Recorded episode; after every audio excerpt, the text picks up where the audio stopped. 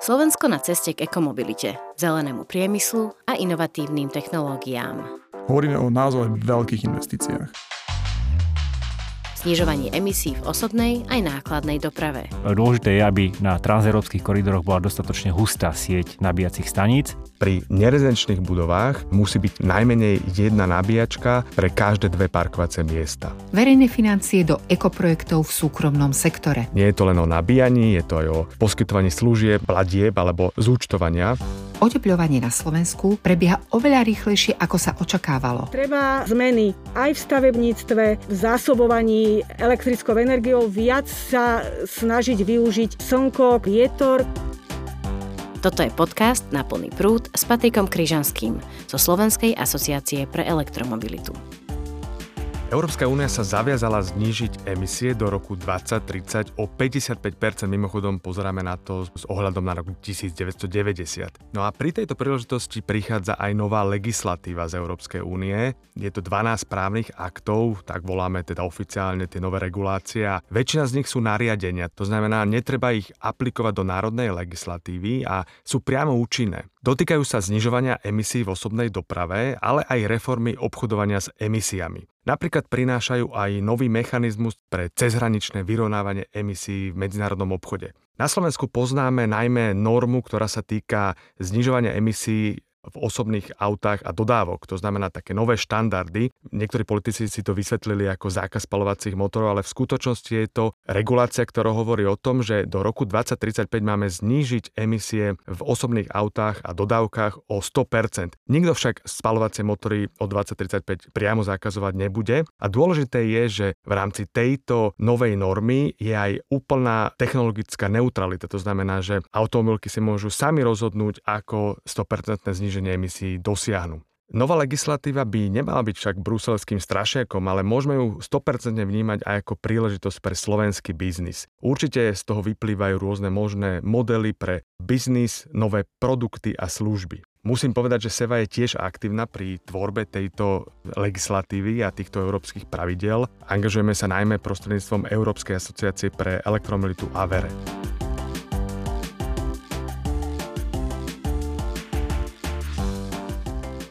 Balíku Fit for 55 sa budem rozprávať s Radom Gejstom, šéf-redaktorom portálu Euraktiv. Euraktiv je portál, ktorý sa venuje novinkám a správam z Bruselu, a teda nie iba z tejto časti legislatívy, ale komplexne zo života Európskej únii.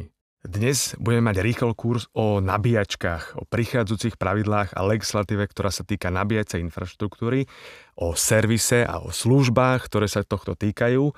Budeme hovoriť o dvoch dôležitých reguláciách. Jedno je nariadenie a druhá je smernica. Prvým bude AFIR, Alternative Fuel Infrastructure Regulation, to znamená nariadenie o alternatívnych palivách a infraštruktúre.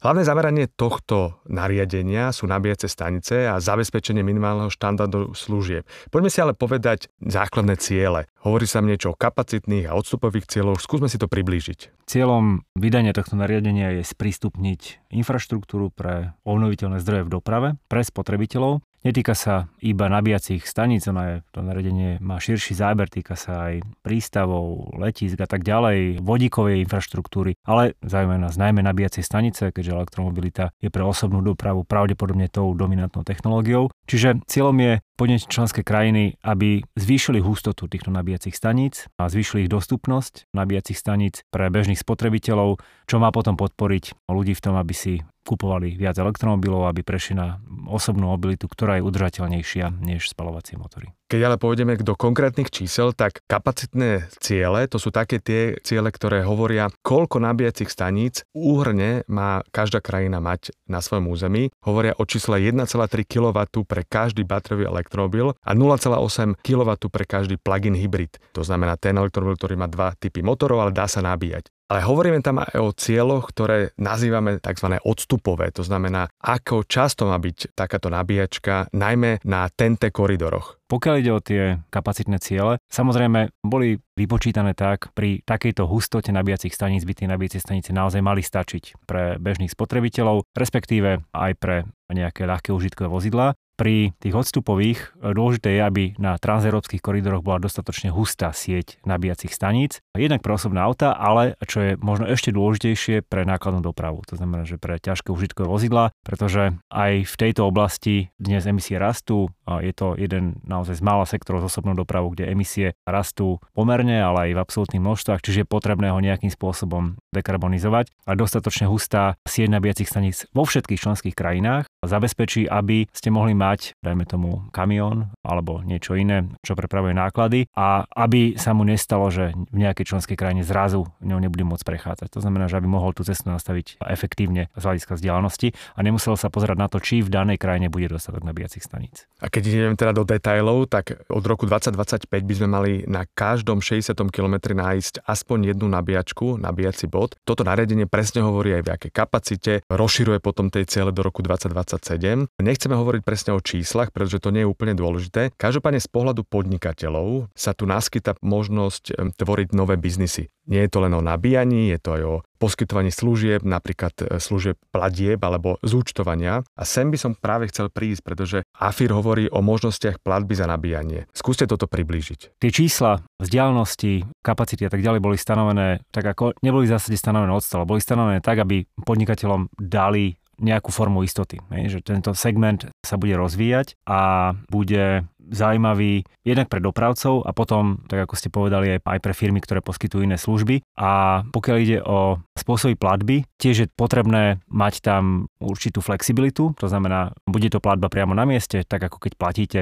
dnes za benzín, alebo je to nejaká forma predplatného, najmä ak ten podnikateľ uskutočne pravidelne cesty, vie to lepšie odhadnúť. Čiže Rozširuje to možnosti jednak, ako hovorím, pre dopravcov, ale zároveň to rozširuje možnosti pre tých, ktorí poskytujú služby vrátane finančných služieb. Pri nabíjení môžeme využiť podľa AFIRu dva typy platieb, pričom jedna je povinná pri nabíjačkách, ktoré majú viac ako 50 kW, to znamená dnešné rýchlo nabíjačky. Voláme to tzv.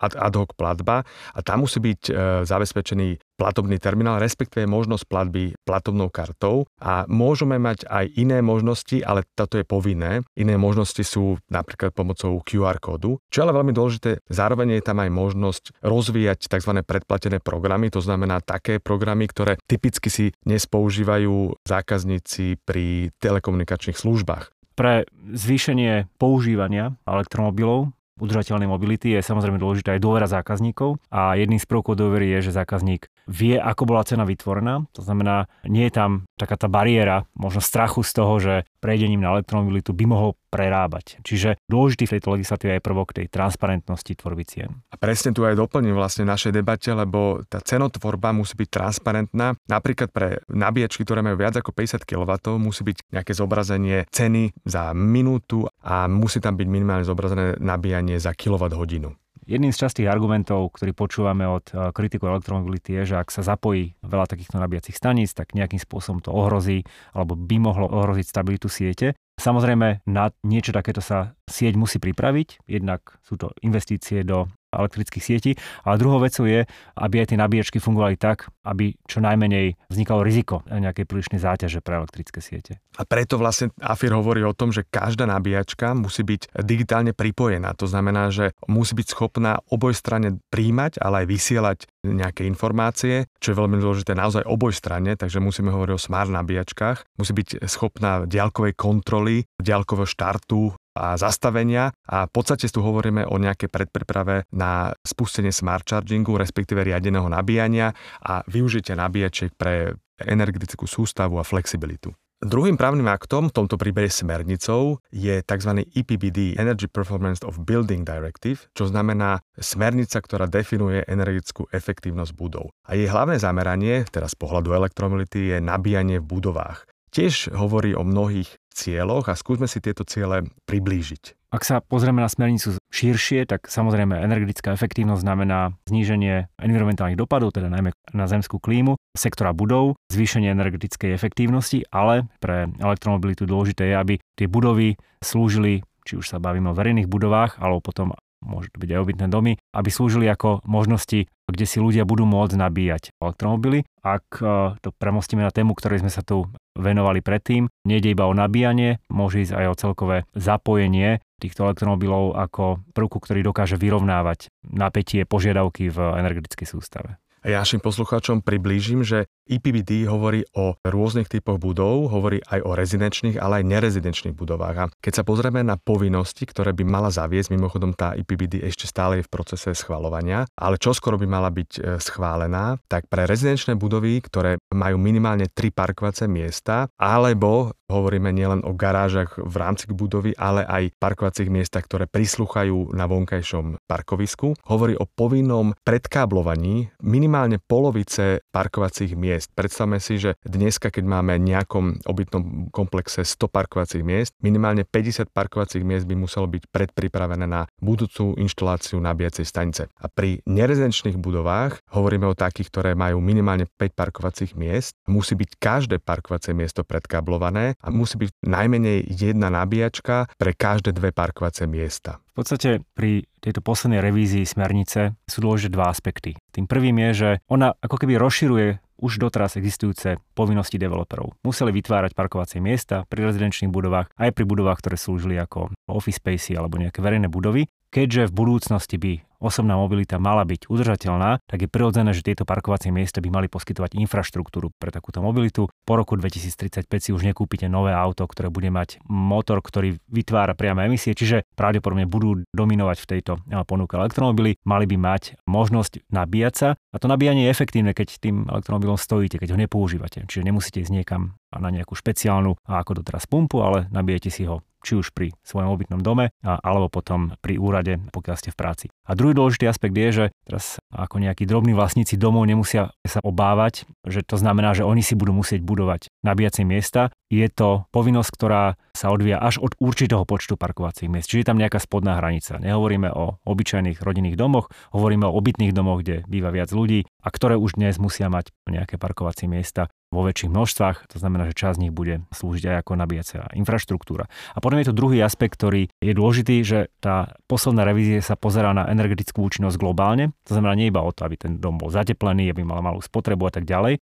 ale snaží sa s tou energiou narábať aj inteligentne. To znamená, že ten elektromobil naozaj môže slúžiť ako prvok, ktorý vyrovnáva dopyt, nabíjate ho v noci, naopak cez deň môže slúžiť aj ako nejaký zdroj energie, ak je to potrebné. Čiže je to globálny pohľad na energetickú účinnosť. Vy ste vlastne načali dve témy. Jednak je to smart charging, lebo aj IPBD definuje, že nabíjačky musia byť inteligentné a práve je to predpríprava na modely flexibility alebo zapojenia nabíjačiek do celkovej sústavy, či už budovy alebo distribučnej sústavy, pretože treba si uvedomiť, že elektromobily sú chodiace batérie a v tomto prípade parkujúce batérie. Ale čo je veľmi dôležité, hovorili ste aj o tom, že vlastníci bytov napríklad v budovách ak si chcú inštalovať wallboxy v garážach. Je to relatívne komplikované dnes práve preto, lebo často chýba kapacita pripojenia a aj na toto myslí IPPD, pretože zavádza tzv. right to plug, čo je vlastne proces, ktorý by mal uľahčiť pripojovanie a celkové povolovanie nabíjacej stanice.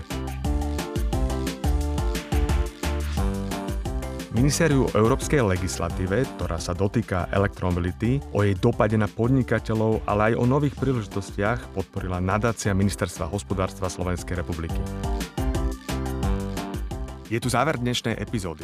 Verím, že sme vám prinesli veľa užitočných informácií. Vaše otázky a pripomienky píšte na mail krizanskyzavináč.seva.sk alebo nechajte odkaz na Facebooku pod statusom Slovenskej asociácie pre elektromobilitu. Vypočuť si nás môžete na podcastových platformách Apple, Spotify a Google. Tento podcast vznikol ako iniciatíva Slovenskej asociácie pre elektromobilitu. Produkcia strich a mix Oksana Ferancová. Ja som Patrik Kryžanský a želám vám šťastnú jazdu na plný prúd. Týmto by som skončil.